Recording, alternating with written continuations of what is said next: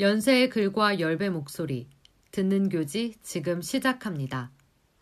인터넷 라디오 방송국 DJ 한이가 총학생회 비평에 대한 글을 읽어드립니다.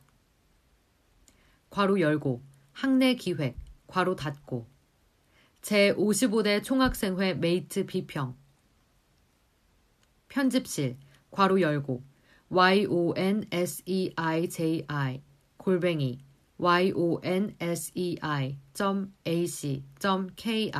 괄호 닫고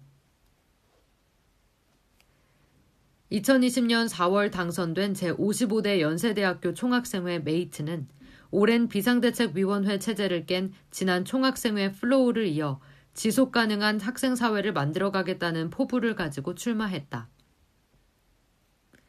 제55대 총학생회 메이트는 작은 따옴표 열고 하나 된 연세, 함께 만드는 변화, 작은 따옴표 닫고를 만들겠다며 임기를 시작했다. 올해는 전례 없는 코로나 사태로 인해 학생 사회에도 어려운 시간이었다. 신입생 오리엔테이션, 새내기 새로 배움터, 대동제와 아카라카 등 대부분의 행사가 취소되거나 온라인으로 진행되었으며 수많은 학생회 대표자들은 학우들과 단절된 채 소통과 연대의 방법을 모색해야 했다. 학교가 비대면으로 운영되는 상황에서 현실적으로 이룰 수 없는 공약이 존재했을 것이다. 이런 상황에서 통상적인 총학생회 비평과 같이 정책을 기반으로 평가하기는 어렵다. 따라서 크게 세 가지 쟁점에서 총학생회를 비평하고자 한다.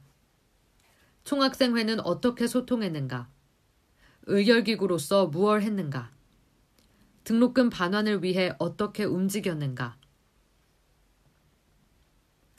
2020년은 총학생회가 기존의 방식대로 활동하기 여의치 않았지만 학생들에게는 총학생회가 절실한 한 해였다. 각자의 공간에서 파편화되어 수업을 듣고 있어도 대학생으로서 경험하는 공통의 문제는 분명히 있었다.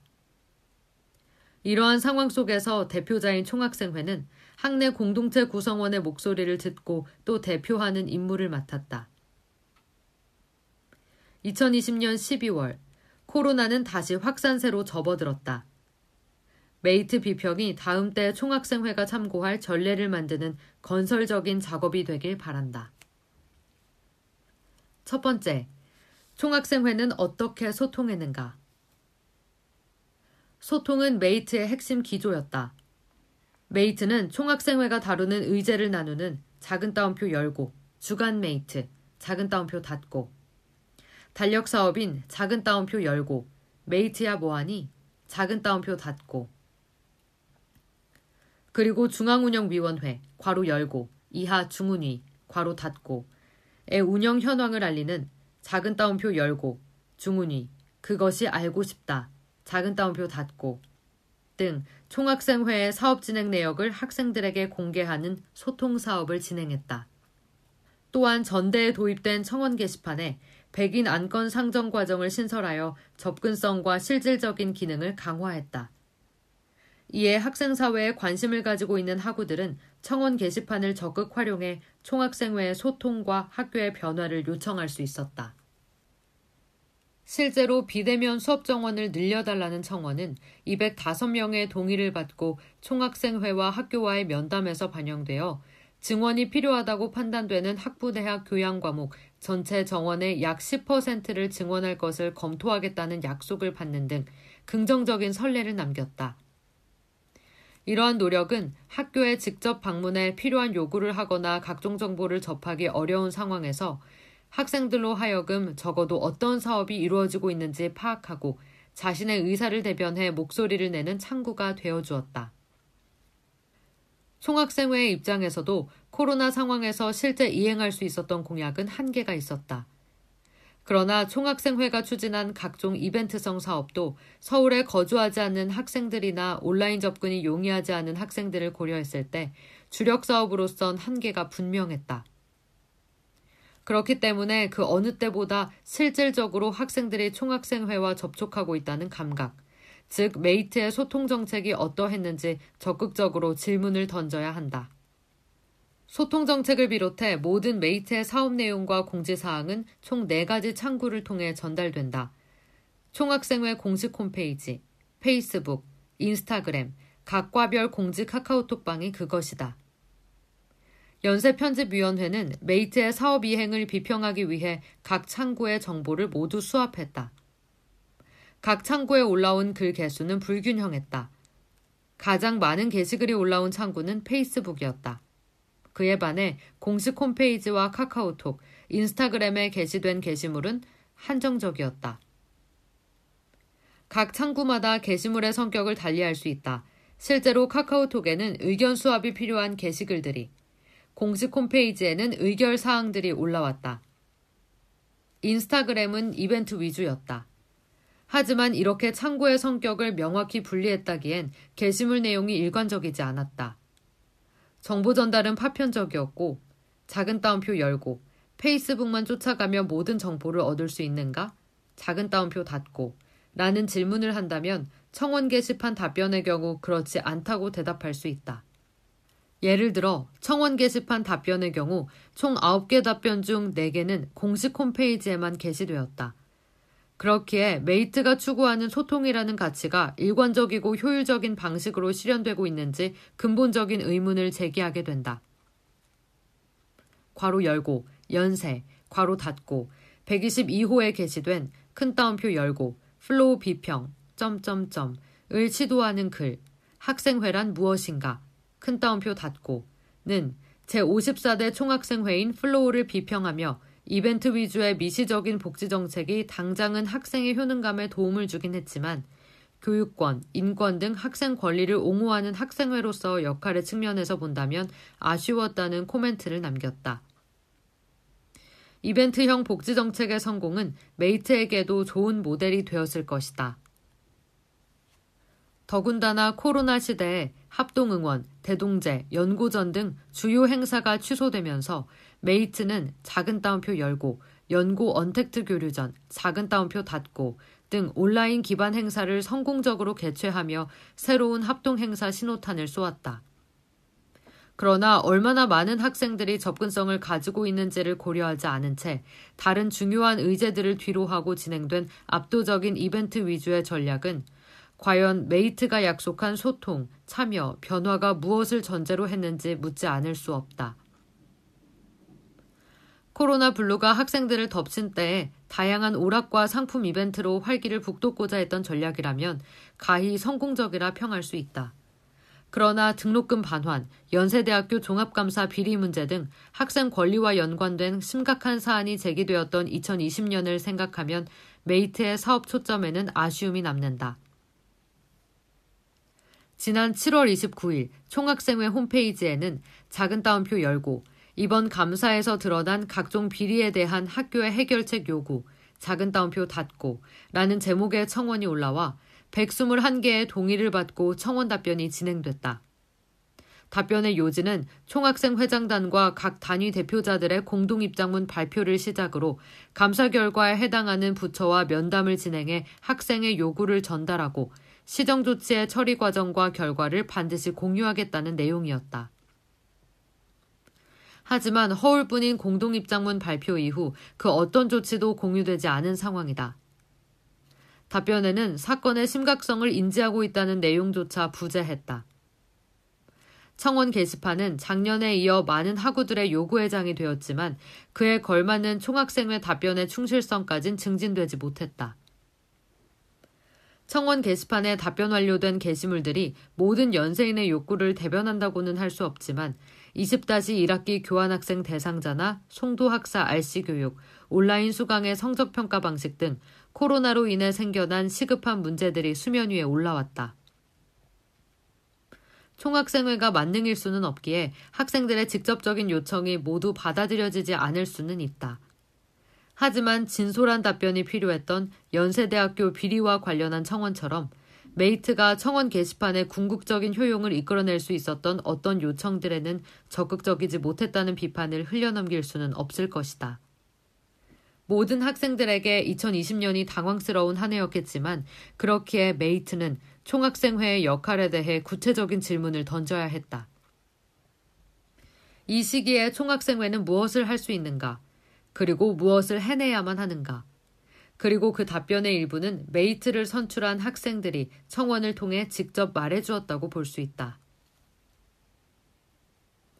두 번째, 의결 기구로서 무얼 했는가? 총학생회와 학생회원 간 소통이 중요한 이유는 학생들의 요구사항을 효과적으로 대리하고 대표하는 동시에 그 결과를 다시 학생들에게 전달하기 위함이다. 따라서 소통만큼이나 중요한 건 총학생회 존재의 본질인 대리와 대표다. 대리와 대표를 위해서는 의결기구에서의 투명한 의결과 운영 과정이 필수다.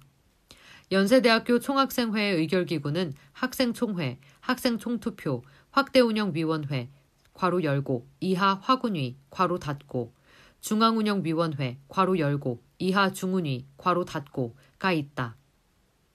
화군위는 총학생회장단, 각 단과대학 학생회의 회장단, 과반 학생회의 회장, 총동아리 연합회의 회장단 및 분과위원장, 각 단과대학 동아리 연합회의 회장으로 구성한다.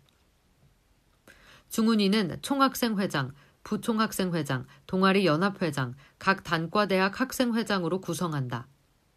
그렇다면 메이트는 지난 1년간 위 과정을 잘 이행하였는가?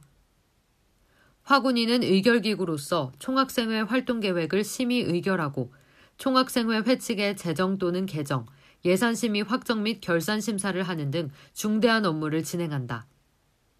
화군위는 매 학기마다 정기회를 진행해야 한다.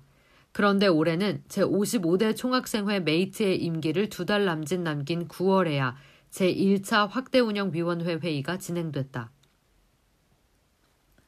따라서 총학생회 집행위원회 인준도 9월에 이루어졌다.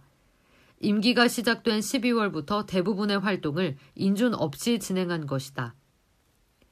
총학생회 집행위원회 인준은 총학생회장단을 제외한 확운위원들이 총학생회의 업무 이행 사항을 살펴보고 견제하기 위해 꼭 필요한 절차다.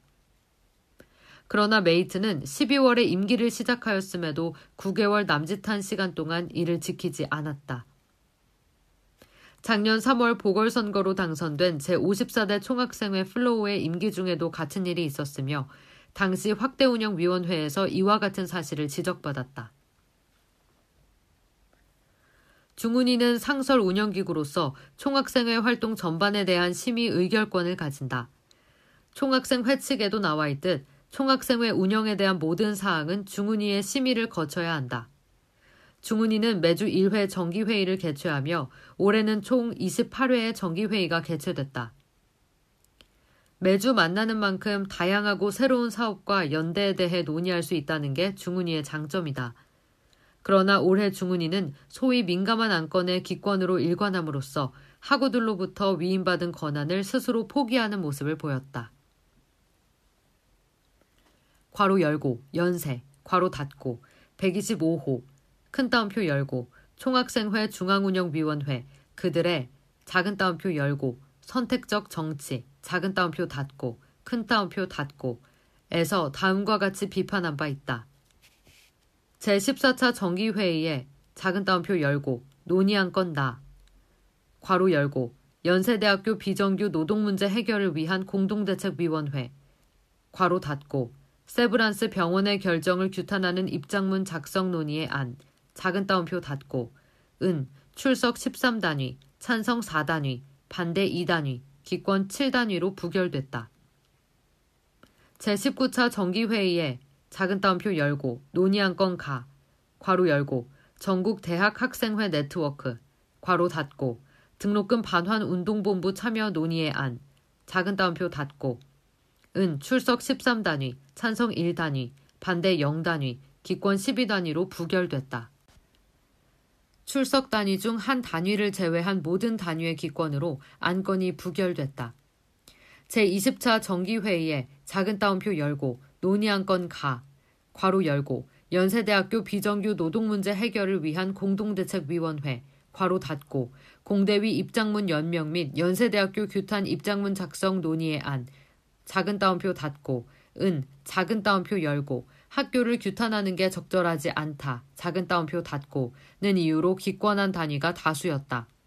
후에 중앙운영위원회는 6월 8일 진행된 제21차 정기회의에서 작은 따옴표 열고 논의한 건 가, 괄호 열고 연세대학교 비정규 노동문제 해결을 위한 공동대책위원회 괄호 닫고 공대위 코비 퇴출 투쟁 연대 논의의 안 작은 따옴표 닫고 을 상정하였고 작은 따옴표 열고 총학생회 및 중앙운영위원회는 용역업체 코비컴퍼니 퇴출을 위해 책임있는 대응을 한다. 작은 따옴표 닫고는 내용을 출석 단위 만장일치 찬성으로 가결했다. 그러나 책임있는 대응이 구체적으로 무엇인지 이후에 페이스북 게시글이나 중앙운영위원회 속기록 등을 통해 공식적으로 공유된 바는 없다. 제22차 정기회의에 작은 따옴표 열고 논의한 건 가, 괄호 열고 포괄적 차별금지법 제정을 위한 대학가 청년 공동행동, 괄호 닫고 포괄적 차별금지법 제정을 위한 대학가 서명운동 참여 및 홍보 요청 논의의 안, 작은 따옴표 닫고, 은, 작은 따옴표 열고, 시기상조, 작은 따옴표 닫고, 작은 따옴표 열고, 연세대학교는 기독교 학교인데 기독교 내부의 합의가 부족해서 작은 따옴표 닫고, 작은 따옴표 열고, 학내 문제가 더 중요해서 작은 따옴표 닫고, 기권하거나 반대한 단위가 다수였다. 심지어 기권한 단위 중에 큰 따옴표 열고 차별금지법 어느 측면에서는 극단적으로 이야기하자면 저는 동성애 옹호법이라고 볼 수도 있다고 보인다. 큰 따옴표 닫고 고 발언한 단위도 있었다. 세 번째, 등록금 반환을 위해 어떻게 움직였는가? 2020년 대학가에서 가장 뜨거웠던 화제는 등록금 반환이다. 괄호 열고, 연세, 괄호 닫고 124호에서 다룬 바 있듯 등록금 반환의 가장 결정적인 명분은 비대면 강의로 인한 수업의 질 저하다. 연세대학교는 20-1학기 등록금에 대해 두 가지 조치를 취했다. 첫 번째는 특별 지원금이다. 특별 지원금은 크게 두 가지 종류로 나뉘어진다. 등록생 전원에게 지급되는 생활지원금 10만원과 각 학과별 실험 실습비 미사용분이다. 두 번째는 특별 장학금이다. 경제적으로 어려운 500명의 학생에게 100만 원을 지급하기로 결정했다. 구체적인 내용은 아직 공지되지 않았다. 9월 24일 등록금 반환과 관련된 법안이 국회를 통과했다. 재난 상황으로 대학의 정상 운영이 불가한 경우 등록금을 감액 혹은 면제할 수 있다는 내용이 담겨 있다. 더불어 대학 적립금을 등록금 반환에 사용할 수 있게 됐다. 한편으로 10월 22일 교육부는 대학 등록금 반환을 위해 천억 원을 지원하기로 결정했다. 지원 대상에 연세대학교는 빠져 있다. 적립금 보유액이 천억 원 이상인 학교에 해당하기 때문이다. 등록금 반환과 관련한 논의는 20-1학기 초부터 시작됐지만 현재 연세대학교 학생들 손에 쥐어진 것은 10만 원 남짓의 돈이다. 이마저도 졸업생은 현금으로 받을 수 없어 생활협동조합 상품권을 받아야 하는 실정이다. 그렇다고 이 10만 원을 받기까지 과정이 순탄하지는 않았다. 등록금 반환에 관한 메이트의 공식적인 움직임은 4월 3일로 거슬러 올라간다. 4월 1일 교학협의회를 마친 메이트는 입장문을 발표했다. 특별 휴학제도, 추가 수강 정정 기간만으로는 교육권 침해가 완전히 보호되지 않았다고 판단하여 등록금 반환을 요구하는 내용이 담겨 있었다. 이후 4월 7일에 등록금 심의위원회가 열렸으며 4월 8일에는 기획처와 면담이 있었다. 4월 동안 등록금 반환과 관련한 논의가 계속 이루어졌음을 짐작할 수 있다. 그러나 메이트는 논의가 있었음을 알리는 것에 그쳤을 뿐 구체적인 사항은 학생들에게 공유하지 않았다. 학교 바깥에서는 대학생들의 움직임이 계속되고 있었다. 작은 따옴표 열고 전국 대학 학생회 네트워크 괄호 열고 이하 전대넷 괄호 닫고 작은 따옴표 닫고 에서는 상반기 등록금 반환을 요구하며 정치권에 지속적으로 목소리를 냈다. 동시에 등록금 반환 소송을 준비하면서 대학 등록금 문제를 사회적으로 공론화하기도 했다. 이름에서 알 수 있듯 이러한 대학생 간 연대는 총학생회를 기본 단위로 이루어진다. 따라서 전대넷과 같은 단체가 연대 요청을 각 대학 학생회에 보내면 이를 중훈위에서 의결하여 연대 의사를 결정한다. 전대넷 연대와 관련한 논의는 5월 25일 19차 중훈위에서 이루어졌다. 해당 회차 중훈위에서는 출석 13단위 중 한 단위만 찬성하고 나머지 단위는 기권해 부결됐다. 19차 중훈위 속기록을 참고했을 때 보류한 직접적인 근거는 메이트가 학교와 논의를 하고 있는 상황에서 학교를 소송하려는 전대넷과 섣부르게 연대를 할 수 없다는 취지였다. 4월에 이루어진 학교와의 협의를 통해 예결산 변동 내역을 받기로 결정이 됐고 이를 확인한 후 등록금 반환 논의를 계속하고자 하는 의지였다. 메이트의 조심스러운 접근에도 학교와 대화는 원활하게 흘러가지 않았다. 초유의 사태 속에서 중간고사와 기말고사를 치르며 공정성에 대한 의구심은 계속 제기됐다. 여러 가지 대안이 나오는 상황에서 메이트는 작은 따옴표 열고 선택적 페논 폐제도 작은 따옴표 닫고를 요구하기로 결정한다. 그러나 6월 14일에 진행된 실처장 회의에서 재수강 제한 완화 외에는 별다른 변화를 얻어내지 못했다. 등록금 반환 논의가 멈춘 상황에서 학사제도와 관련한 의지도 관철되지 않자 학생들의 비판은 거세졌다. 이에 메이트는 입장문을 발표하고 작은 따옴표 열고 교육권 수호를 위한 연세인 총궐기 투쟁본부 작은 따옴표 닫고를 결성한다. 결성 배경에는 작은 따옴표 열고 선택적 페논 폐제도 작은 따옴표 닫고 도입이 불가하다는 학교의 입장이 있었지만 입장문에서도 확인할 수 있듯 등록금 반환과 관련된 논의도 계속됐다. 6월 15일에서 30일까지 16일간 진행된 투쟁을 통해 학교와 몇 차례에 걸친 면담을 진행했다. 1학기 등록금 사용 내역 공시에 대한 요구도 다시 이루어졌으며 예산팀을 통해 공유하겠다는 답변을 받았다. 7월 15일에 진행된 제6차 등록금 심의위원회 괄호 열고 등심위 괄호 닫고에서 다시 한번 1학기 등록금 결산안을 요구했으며 이를 9월 중순에 이르러서야 확인할 수 있었다. 4월부터 기다린 논의가 9월에야 시작된 것이다. 결산안을 통해 등록금이 충분히 학생들을 위해 사용되지 않았다는 판단을 근거로 제7차 등심위에서 소위원회 결성이 결정됐다. 그 결과 소위원회에서 등록금 반환 논의가 4차례에 걸쳐 이루어졌다. 해당 소위원회에서 결정된 것이 서두에 언급한 특별지원금과 특별장학금이다. 4월부터 계속됐던 지난 한 논의는 해당 소위원회의 결과로 한 번 쉼표를 찍는다. 2학기가 비대면 학기로 진행된 이상 등록금 반환 논의는 계속돼야 한다. 미중유의 사태에서 겪었던 과정은 반면교사가 되기 충분하다. 올 한 해 메이트의 등록금 반환 논의에서 어떤 시사점을 얻어낼 수 있을까? 첫 번째로 등록금 반환의 정당성이다. 등록금 반환을 요구하는 가장 근본적인 근거는 비대면 강의가 기존에 제공하던 대학 교육을 대체할 수 없다는 사실이다. 기술적인 문제나 제도적인 문제를 개선하더라도 비대면 강의가 본질적으로 제공하지 못하는 교육이 있다. 바로 교정이라는 물리적 공간에서 이루어지는 다방면의 교육이다. 학교 시설 이용, 실험, 그리고 실습뿐 아니라 대학 내에서 이루어지는 교류도 교육의 일환이다. 대학이 단순히 강의를 제공하는 공간이 아님은 등록금 반환 요구에 포함된 이야기다. 등록금 반환의 근거는 충분하다 하더라도 반환 요구가 이루어지는 과정도 정당해야 함은 이번 결과를 통해 확인할 수 있었다. 등록금 반환은 학생들이 주체적으로 참여하는 등심위를 통해 얻어낸 결과다. 여기에서 등심위 구성에 대한 문제가 다시 등장한다. 지난 괄호 열고, 연세, 괄호 닫고, 125호에서 지적했듯이 현재 등심위는 전체 위원 중 10분의 3이 학생위원으로 구성하도록 되어 있다. 현재 등심위는 11명 중 5명이 학생위원으로 구성돼 있다. 법적으로는 문제가 없지만 과반이 되지 않는 숫자다. 학생위원이 회의를 파하더라도 의결이 가능하다. 따라서 등심위에서 의견을 관철시키기 위해서는 추가적인 의견 피력이 필요하다. 이번에는 투쟁본부가 그 역할을 해줬다. 투쟁본부는 대내외적인 함의를 가진다. 대내적으로는 학내 구성원 다수의 의견이 수합됐다는 뜻이다.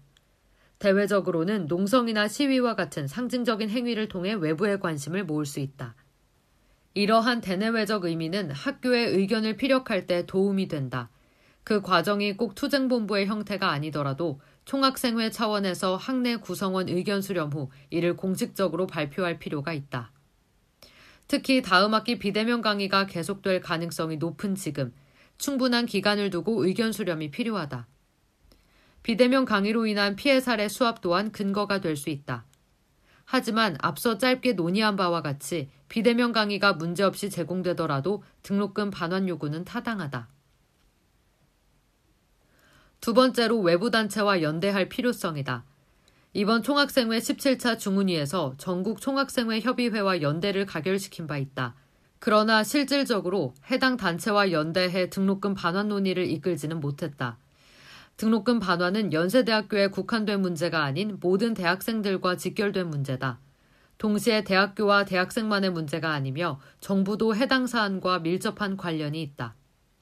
다시 말해 등록금 반환 문제는 단순히 연세대학교 내 의견 필요만으로는 부족하며 더욱 확장된 논의가 필요한 사안이다. 사립대학은 대학 운영 비용의 대부분을 등록금에 의존하고 있다. OECD 국가들과 비교했을 때 우리나라가 정부 차원에서 고등교육에 투자하는 비용은 상대적으로 적다. 교육부는 초반 등록금 반환 논의 과정에서 책임을 지지 않았다. 결과적으로 천억 원을 지원하긴 했지만 이는 당초 약속했던 액수에 한참 못 미친다.